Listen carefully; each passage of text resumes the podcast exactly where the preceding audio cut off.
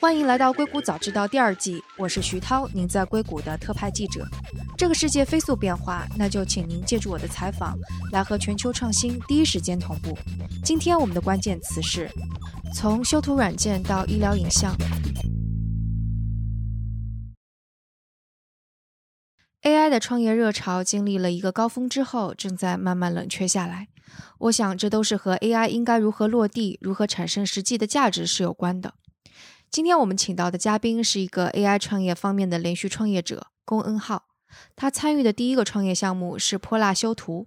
之后他在斯坦福获得了博士学位的同时，也创立了生透科技。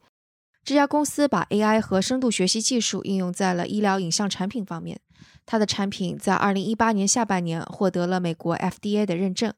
那我们今天就来听一下他是如何将 AI 和深度学习用到了不同的创业领域去的，以及他对这方面进行的思考。那时候也是二零一四年，就深度学习刚刚开始嘛，所以我们也是第一批把那深度学习应用在真正实际应用中的一些创业公司。我当时那部分用的就是在手机照相啊，或者相机照相的这些叫什么 nature image 自然图片，就是一般的图片。然后后来的话，我的研究主要涉及就是医学影像，就是比较特别的医学影像的多模态的影图像识别处理。如果是要给外行解释一下，说那个泼辣修图，我们平时用的修图软件都能 AI。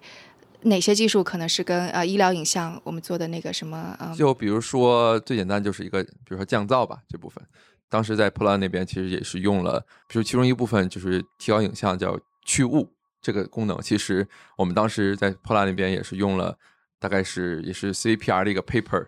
一个最前沿的，然后 AI 的算法技术，然后在里边，然后现在转换过来做医学影像这部分，其实也有很多这种去模糊、降噪，其实也有很多是相似的技术，这种呃这种什么技术栈，这些都是相有些相似的地方，但是就是说应用的角度不一样，然后最终达到的目的也是可能的适用人群也是不一样。嗯，二零一六年开始专门的是做跟医疗影像方面的事情。对，嗯，我的。博士研究课题一直其实都是医学影像相关的。我本科是清华，也是做就是医学，我是生物医学工程，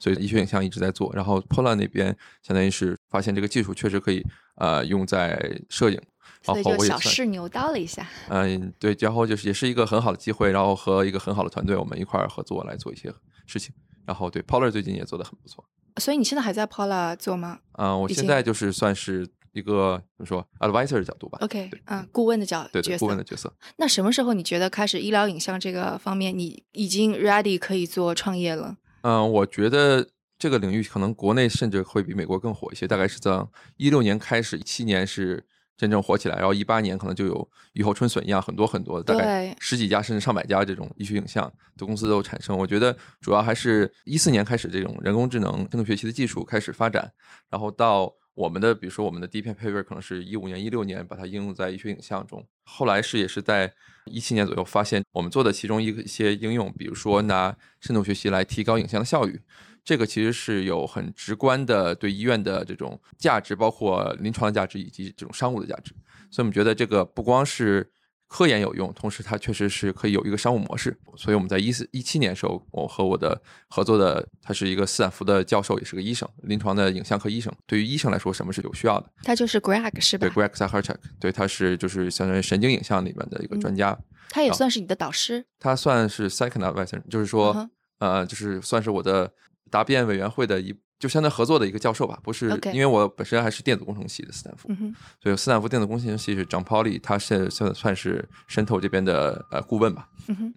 这其中有没有就比方说决定要创业有有没有这种的 aha moment，或者是某一个时间点就觉得说我一定要创业了？嗯，基本上就是有一次我和 Greg。聊闲聊的时候，一七年吗？啊，一七年的时候，然后其实因为我之前有些创业的基础嘛，然后所以我也一直在想这个事儿。然后我那时候那聊的时候也觉得，我跟他聊这个东西确实是有商务价值的。我们都探讨，我们可能从科研角度列了可能几十项甚至一百项可以做的事情，然后发现其中很大部分都确实有直接的商务价值。然后对于医生来说，他说他愿意，甚至因为他其实在。斯坦福影像科也是，他有可能有些 budgeting 要买东西，买这些采购，比如说软件处理以及硬件。他觉得如果有这个东西是现在市场有的，他其实会立的这个他们科室来买这个东西，所以这个东西是有需求。所以我们那时候就开始觉得，呃，技术是到位了，同时那时候因为我们已经发表了几篇文章，就是说科研论文，就是用医学影像这种应用深度学习，优化传统影像，然后来提高影像效率。然后那时候我们从技术以及产业确实都是有这么需求，然后我们就决定开始做。然后我是和 Greg 大概是一七年七八月份开始有就确定，然后走这个就是开始创建这个公司。所以你说你真的是把啊 AI 在医疗方面的应用全都列了一遍。那个列的遍，其实第一个一开始列的目的是说我们要做哪些研究，把哪些 paper。OK。然后因为那时候就是说这方面的应用还并不是特别多吧，因为甚至说是那部分大家做的主要还是说给一个图片，然后可能有四个类别，然后你分类嘛，拿拿底 CNN run 一下。但其实这个东西离临床其实是比较远的，因为你不会知道到底要分哪四类临床的时候，所以我们会列一些，而且我们本身实验室这边是做影像采集、生成，然后甚至优化这部分。其实比如说零七年的时候。那时候有个叫压缩感知 （camera sensing），也是一个比较从就是信息理论到应用过来的一个理论，然后也是比较火的理论，就是说能通过这个理论，你就能呃采集的更快。然后大概零七年的时候，我们有实验室有一个呃师兄，现在是伯克利的教授，他发表了这么一个论文。但是真正应用到产业界，可能到一七年，比如 GE、飞利浦、西门子，他们才有了这个 FDA clear 的这个产品，真正用 camera sensing 做临床。所以整个这个。产业是这种发展的比较慢，然后我们觉得这个深度学习技术可能每几个月就有一个革新，那么你肯定不能等，就是比如说把这个技术授权给 G、飞利、西门子，让他们十年后放到临床，觉得就那样就没有特别大的意义了。所以我们觉得，呃，有这个需求，也有这个窗口来自己做这件事情。所以那时候我们决定要自己做，然后我们有从技术以及从这些方面的临床资源以及这种市场的调研来说，我们是做了一些。呃，研究发现这个确实是应该做的事情。嗯，那个时候其实已经比较热了，大公司、小公司其实都已经进入到这个领域。对，那个时候相当于一八年相对比较热，到现在也是大部分人做的还都是就是，比如说一开始做肺结节检测，因为这个是数据量最多的。肺结核的检测。肺结节就是肺结节，OK。对，CT nodule 的检测，这个基本上在所有包括国内公司也是这个是做的最多的。第一是确实它是一个体量很大的这么一个应用。但是第二还因为这方面的数据以及大家从科研角度也已经做了很比较久了，但这只是其实临床中的很小的一部分嘛。临床有很多问题可以做，所以我们选择的也是别人可能稍微忽视的，或者说我们有更好的技术基础来做的事情。所以我们选择了做影像更上游，用深度学习来产生更好的影像。因为所有这些检测都是基于你的影像的。如果你影像质量不好，比如说第一是如果设备的质量不好，或者是人使就 technologies 叫什么技师使用的时候可能。因为每个人都有自己的使用方式，它不标准，那么其实产生的影像是质量是千差万别的。所以说，举个例子，就比方说，比如说最常见的一种，比如说最简单的就是磁共振 CT，你到底扫层厚多少？呃，磁共振的话，你可能是二维的还是三维的？然后比如说你的就是到底是什么样的对比度？哦，这个好专业，听起来非常非常，就是说这个机器它其实就类似于照相机，你有曝光啊，然后时间什么快门时间，这个每一个设置不同，它产生的样子都是不一样的。但是什么样的影像是对临床最有价值的，或者对诊断来说最直观的？那其实这个东西需要通过一定经验来做的。而一般可能技师的话，他还会有一个固定的 protocol，它可能是基于这 protocol 就是固定的这么一个流程吧，或这么一个参数。可能每个医院都是通过自己的经验选择不同的参数，或者不同的质量的图片。那么这样的话，真正做诊断这部分其实是。非常依赖于这个图像质量的，因为特别是深度学习，它深度学习因为这数据 database data driven 就是数据支持的算法，它看见了什么数据，学到什么数据的信息，它基本上就会依赖于你的数据必须得是这个样子的才能做。那么相当于从诊断来说，就是你必须得要有一个高质量数据，才能高质量图像影像才能做好高准确度的诊断。所以我们从基础角度来说，我们想用深度学习能让。第一步就把质量变得更加清晰，把图像质量变更清晰，同时对医院来说，也让它能通过更少的药剂、更快的时间采集出更高质量的影像。这部分的话是没有什么公司在做的，这所以我们做这个部分。我可以这样打个比方吗？就比方说，原来那个我们用照相机的时代，我们要自己调光圈，但是现在 iPhone 它用这种 AI 的算法，使得我们只要一摁，结果图像就很漂亮，曝光很精确。对，你们是在做类似 iPhone 想要可以想象呃，那类似于这样。第一就是说，就是第一是自动化，第二是有可能你比如说在夜间模式，现在 iPhone 的夜间模式也不好，对吧？那如何通过算法能让它夜间模式更好？比如说，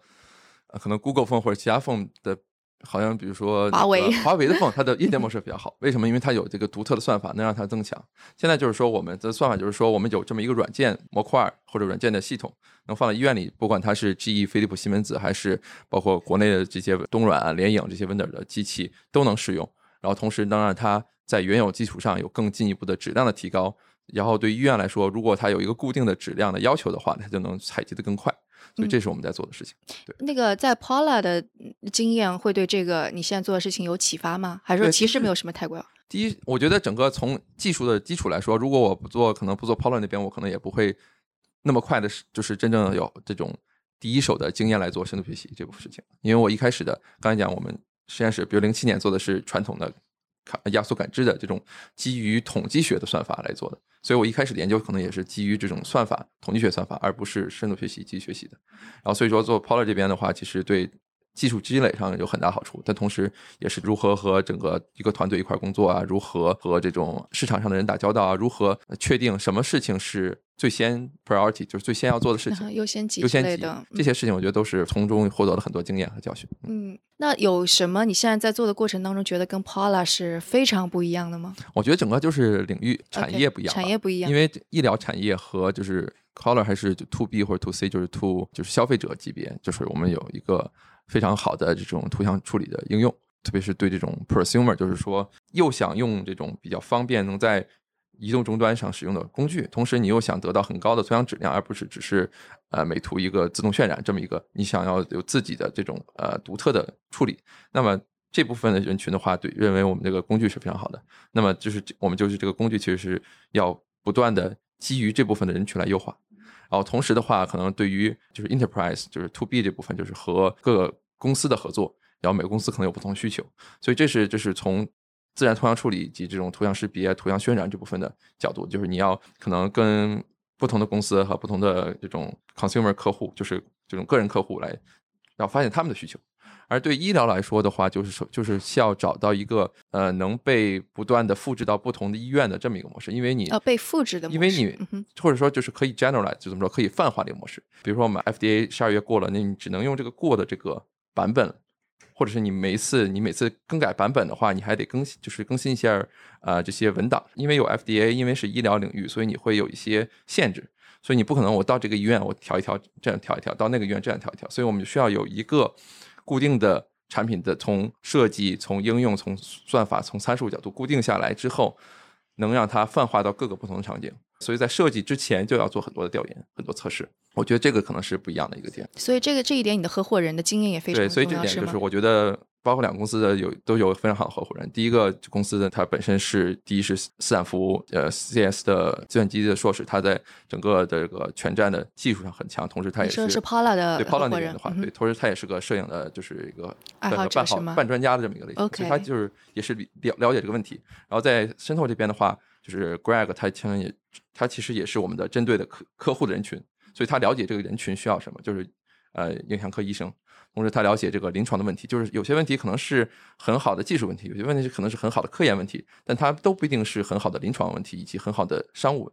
的解决方案。那么，所以我们就能通过这个，其实有很好的合伙人，就是从。将技术与临床需求结合起来，其实是很重要的。嗯，回过头来说，其实你们的合作伙伴其实就分成两类了，一类是那种大的，呃，就是影像机器的这样的制造商。对。然后另外一个是医院。对，我们在美国这边还是以医院为主，因为就是医院，我们也首先第一点，我们是就算和设备商合作，也是说我们要，我们最终这个产品是要受众对象还是医院。所以说，就是他们的目的是一样的，只不过就是说，可能是渠道不一样。一个是和设备商合作在进医院，一个是我们直接自己进医院。然后，因为我们团队在美国有比较强的这种临床背景啊、科研背景，所以我们能直接和比如和 UCSF 的，比如说影像科的系主任，因为他作为一个呃既是临床的这种医生，他所以他要了解你的这种科研临床的产品质量，同时他也是相当于是管理者，所以你要了解他要了解这个东西是否能给我医院带来价值。所以我们能直接切入到这个这样的人群，然后他就了解这个产品确实是有价值的，所以他会做测试。你们其实不需要前期先跟各个设备商进行特别多的沟通。这也是我们从设计角度来说，我们刚才讲就是我们这个软件是，比如 GE、飞利浦、东软、联影都是可以使用的。就是包括我们做 FDA 的时候，我们就把所有我们能拿到的不同的设备商的数据都给他展示，说虽然可能每个设备商最终的结果它的数值上可能提高幅度不一样，但是它都是有显著的提高。然后，所以说从算法以及产品设计角度是可以泛化的。比如从影像角度来说，设备商其实是这块只是就是影像设备商，那其实它后面这影像还要放到它这个信息系统 PAX 里边这个设备上，但它们之间都是这种标准的 DICOM，叫这种医学影像的格式，所以我们是基于这个格式来做这种呃相当于数据的传输和转化吧，所以这样的话就可以各个设备商、各个的这种系统这个供应商都是可以适用的。嗯，这种的模式在中国适用吗？这种模式在中国。相对来说也是比较适用，就是说从这个技术角度也是可适适用的，就是因为格式其实都是格式国际上都是用这个标准。OK，所以就是地区的差距也不大，地区地区差别不大，但主要就是说中美可能从这个临床需求也会有不太一样的地方。然后比如说我们在美国就是要提高影像这边的效率，然后同时的话在国内的话，我们可能是要既要提高影像效率，也要提高影像质量，因为国内的病人比较多，所以它本身的每一个 scan 的它的时间窗口就很短。OK，所以它可能一开始只能扫一些。基础的影像，但是如果我们能加速之后，它其实第一是能让它扫更多人，但更多的是同一个人他可能能扫更清晰的信息，可能过去扫不了的信息。比如说在国内的话，一般 MR 磁共振还是扫二维为主，但美国的话基本都是以三维为主，就是可能从每一个序列会慢一点，但是它的信息更清晰。但这样的话就扫描的时间就比较长，比如说国内的话可能一个病人十几二十分钟，美国病人可能是三十到四十分钟。所以有这么一个差别，所以从需求角度是有不一样的地方，但是整个产品的功能角度是可以类似泛化的。嗯哼，外行可能一个非常直觉的问题是，就比方说，如果我们是一个修图软件的话，对，那也许呃在调整完之后，色泽是颜色会有差别，或者某些地方会有一些变化模糊或者怎样的。对，嗯，那在医疗影像当中，就是在你们用 AI 算法的时候，我我不知道这些信息会不会就是什么增啊减啊起。就是这这个会造成困扰吗？对，我觉得这个也是，就是就基本上就是最重要的问题。然后所以说，从一般修图以及和临床，它就相当于它的评判标准不一样。比如说修图画，最终还是说就是主观的，你就算你颜色变一点，但是变得好看了，其实也是好。嗯哼。但是临床，甚至比如说我们做的第一个 FDA 过的，就 SATOPAD 是做核医学的。那核医学的是很多是定量的，对我们就不光是要图像更清晰，还得让它定量是准确的。所以我们在测试的时候也涉及这些，比如说就是叫 SUV，就是某一种定量的这么一个标准，就相当于是深度学习也是说你训练模型的时候有一个评判标准嘛，什么样的模型是好的。所以我们在训练的时候就会考虑不同不一样各种各样的标准，就是说你第一图像从像素级别是更接近于真实影像，或者是说更接近于金标准。第二是说你整个从主观的感受，一般用各种不一样的这种主主观感受的，甚至这种最近的这种 GAN 的这种 loss 叫什么生成模型的这种 loss，主要是这主要是针对主观感受的。第三个可能还是说这种定量标准，就比如说你的病灶的某些定量的标准，你要保证它是完全准确的。你可能背景上都黑的地方，你要变一变，其实对临床没有什么大的差别。但是你病灶的时候，你要那部分要特别保证它是。准确的，所以通过这个训练的时候，我们就考虑到这些不同的标准吧。然后这样子的话，在应用的时候也能让它在这方面是更稳定的。我觉得这个主要是不同的应用，不光是修图啊，不光是医疗影像，包括做诊断啊，我们后续还要做这种图像生成啊，这些都是就是不同的应用有不同的临床标准。所以其实是那个呃没有的信息你们增加上去，这个是肯定是不可以的，对吧？对，肯定是不可以。特别是 FDA 当时做的时候，也是说我们我们其实跟 FDA。呃，大概开了好多次会嘛，然后基本上一开始我们提出的就是说，要不然就让医生来评判哪个好哪个不好。但他觉得就是从主观，特别是他了解到，比如说深度学习，比如说特别 GAN 都能生成一个非常真的人脸，所以他对这个主观的他其实并不是特别，他或或者说他已经觉得。主观不会有太大问题，就他相信你肯定能得到比较好的主观。对，那他最近的一个例子就是那个自动生成了非常自然的人脸的那个是哪家公司？是 NVIDIA。对对，是 NVIDIA 的。对，其实生成简单图像人脸是做的比较久了嘛，但 NVIDIA 他们做的更 high resolution 高高清晰度，就基本上是更真实的、更这样的人脸。所以说，就是深度学习来在这部分是没有什么问题的嘛。特别 FDA 也觉得你你可能生成一个很好看的图是没问题的。但是对他来说，或者说对临床更重要的意义是说，如何生成更准确的图，或者你如何确定你能在最短的时间的最快速采集、最低成本采集情况下生成最准确的影像。然后同时，这个准确影像的定义也是说，能给临床带来最好的价值。对。所以 FDA 在审核的时候是要怎么去评判你们这个是真的是准确的呢？需要那个对病人扫描，呃，就是那个。扫描两次，然后来。我们很多，我们大部分数据都是有扫描多次的，因为我们要自己做这种，包括从开发角度以及从评判角度来说，我们都是要扫描多次。特别扫描时候，我们是比如说在医院让他扫一个慢的影像，然后再扫一个快速影像，然后把快速影像通过我们算法增强，然后让临床医生他可能都觉得这两是一样的，或者说他认为这两个是能有同样的临床这种病理发现吧，大概是通过这几个角度来证明。嗯，你刚刚说 FDA 现在审核通过的其实是你们第一代产品还是怎么？第一就是我们有啊，我们也是说有大概三个主要的产品线吧，一个是说做核医学应上面的应用，也就是说 PET 叫什么中子放射性影像，还有一个是呃磁共振。啊，我们着重在这两个领域，因为这两个是在特别美国，估计在美国和其他地方都一样，就是是最贵的，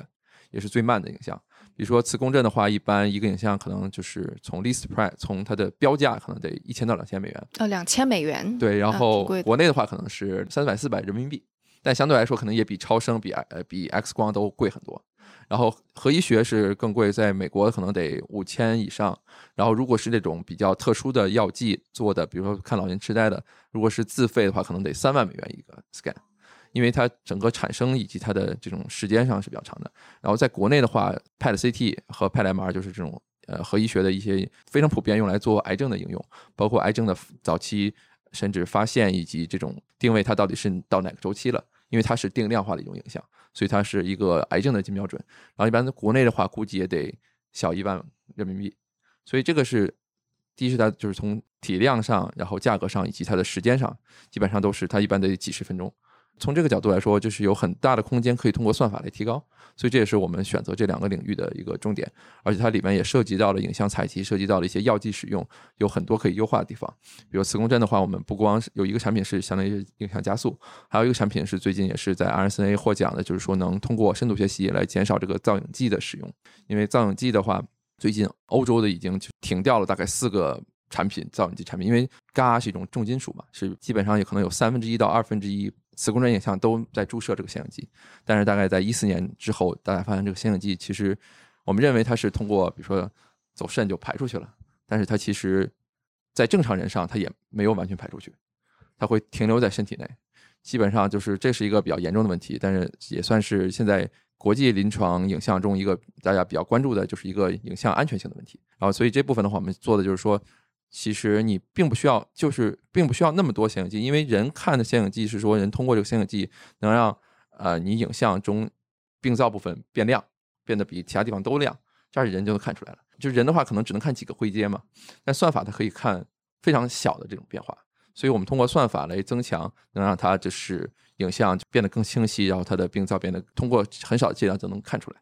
然后所以这是一个既是算病灶发现，同时也是这种图像生成的这么一个应用。然后我们现在有这种从核医学、磁共振，然后以及这种造影剂，这个是大概我们三个一开始的产品。大概后两个应该大概是今年第一季度想提高，第一、第二季度提交 FDA，然后就是在今年就能做通过临床来做。然后这个大概是说我们想也是想建立一个跨模态、跨。病种的这么一个临床的系统吧，因为特别在美国这块儿，如果两个公司都有这种应用，但第二公司有一新的一个应用，它的话，它可能会倾向于这种能有更全病种、全流程这种应用的公司。所以我们也是想打造这么一个跨病种、啊跨影像模式的这种数据平台。然后通过这个，其实我们也在和药厂啊来做一些不同领域的合作吧。和药厂的合作，你是指什么？我们现在还是在探索，然后主要做的就是说，其实因为我们能让影像变得更高质量、更快速。然后同时也可以预，甚至我们有一个研究是预测出之后的影像的发展。那么其实大部分，比如说临床实验，它的 entrance point、endpoint，就是说它的入组的标准，以及它最终看这个药是否有效的标准，都是影像为金标准，或者是说影像为第二标准，可能是。临床表现为第一标准，影像为第二标准。就影像是一个非常重要的临床的，呃，做临床医学呃医药实验的一个标准。所以说，我们也是在探索这方面的应用。嗯嗯，那个 FDA 其实给我的感觉是，它对审查是非常漫长的。那你们的审查怎么能够这么快？第一类，我是觉得 FDA 相对来说比 CFDA 可能或者国内换名字了，就是更他会或者说他认为 AI 是和之前出现的很多新的技术一样的一种新的技术。它有一个固定的这么一个流程来做，就是说，如果你是新的技术，它叫 novel technology，或者是 novel use case，就是新的技术、新的应用，那它就会比之前的标准是高一点。但是它的整个的标准是一个固定的。嗯，比如说你的，它有流程，它有流程，它有比较准确的流程。然后我觉得，呃，国内的话也是在不断优化这部分，应该很快也会出这个流程，就是说你只要能足够的呃数据来验证。所以我们的话主要是优势，是因为我们的数据不光是最近采采集的，我们甚至很多是之前在斯坦福的科研采集的，然后我们是从斯坦福现在授权出来的这么个数据，所以从数据积累的角度来说是比较完善的。然后基本上就是 FDA 主要是看你有多少数据来支持。然后同时的话，我们这个技术就是从，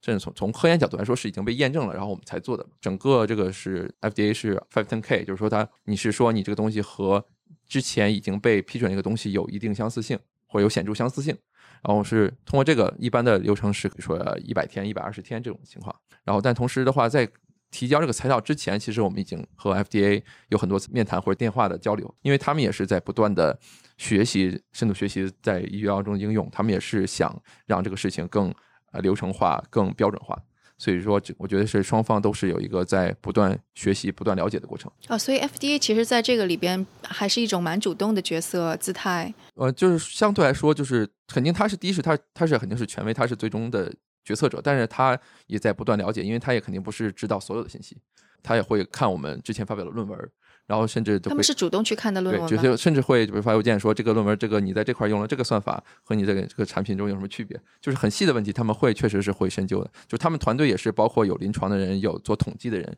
有做算法的人，所以 FDA 还是就是一个比较完善的体系吧。而且就是最近的话，FDA 相对来说也是对 AI 产品相对来说比较正面嘛，就是他觉得这个东西是肯定是一个未来的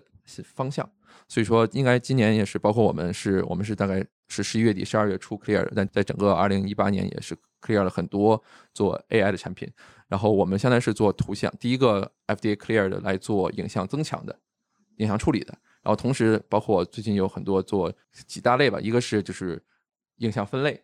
一个是就是做自动的，就是它的病灶的一些检测吧，或者然后还有之前有很多做这种图像分割。其实这些都是 FDA 已经 clear 的这些产品，然后你说的 clear 就是说已经啊已经经过审经过审批，对，这个还是比我想象的那个 FDA 的要更加，因为现在美国其实媒体大量的批判 FDA 有多慢啊，当然那个更多是制药吧，就是就是说角度，对，从制药角度，而但是我觉得它慢也有慢的道理嘛，就是说很多事情确实是要谨慎嘛，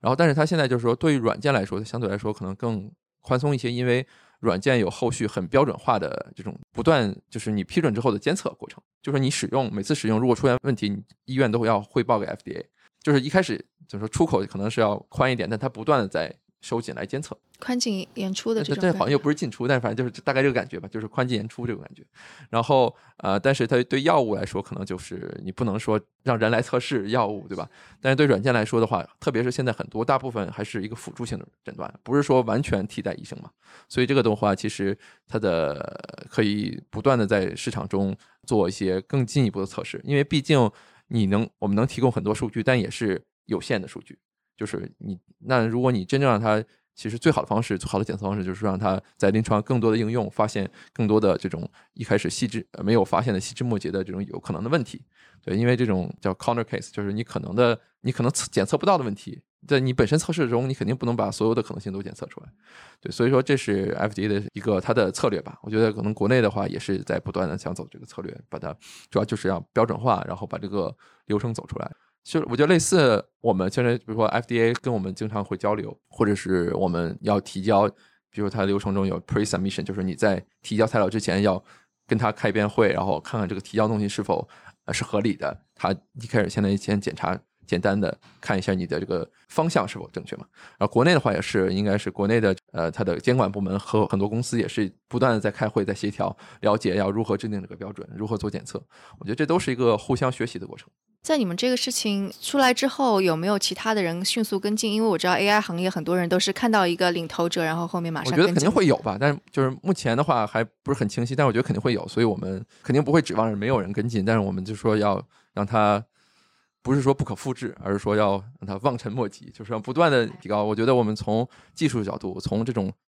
首先过了 FDA 本身就是一个比较大的门槛了。第三就是说，临床其实我们和很多医院，包括斯坦福、UCSF 这些顶尖的医院都建立了合作。现在你们已经有订单了吗？我们现在有，我们 place 有 place 的 order，对，就是有订单。就是在 FDA 之后，FDA 之后我们可以谈论价格，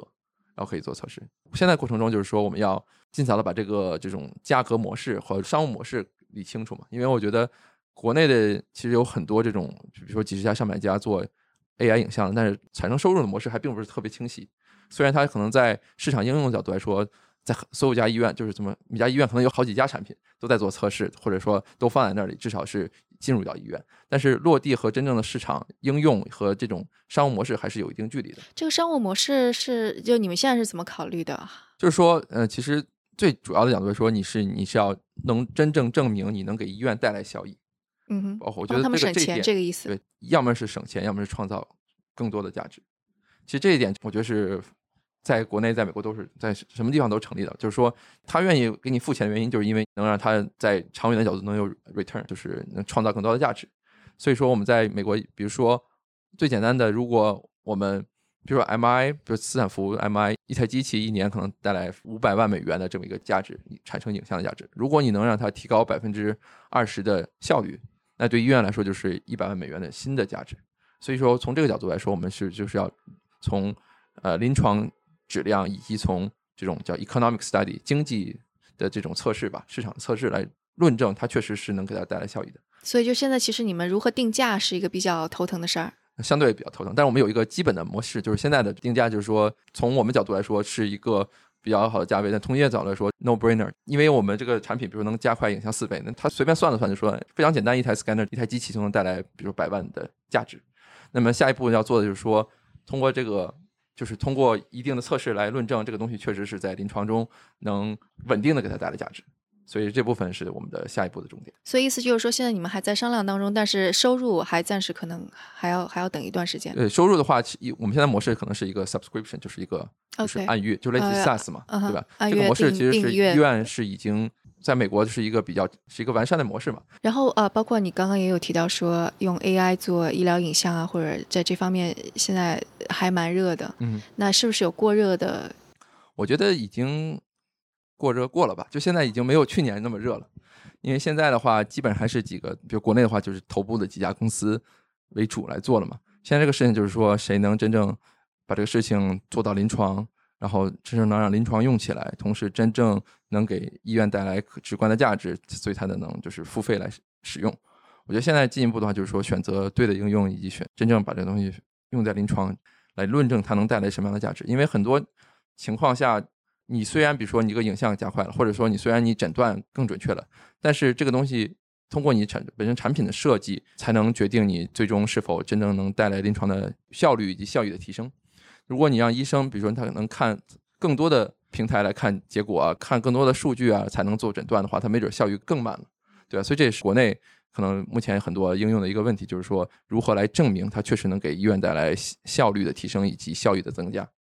好，那今天的节目就到这里，非常感谢龚恩浩做客我们硅谷早知道。好，谢谢大家。如果有什么想法或者评论，请给我们留言，或者在读者群中进行讨论。加入读者群的方法是添加克星电台的微信号，由克星电台小助手拉您入群。微信号是克星电台的拼音全拼 k e x i n d i a n t a i。如果觉得节目对您有启发，也请转发给您一两位朋友们，让他们也听到这档节目。或者在您所使用的音频平台上给我们点赞打星，这样都能够帮助更多的用户收听到我们。那我们下次节目再见。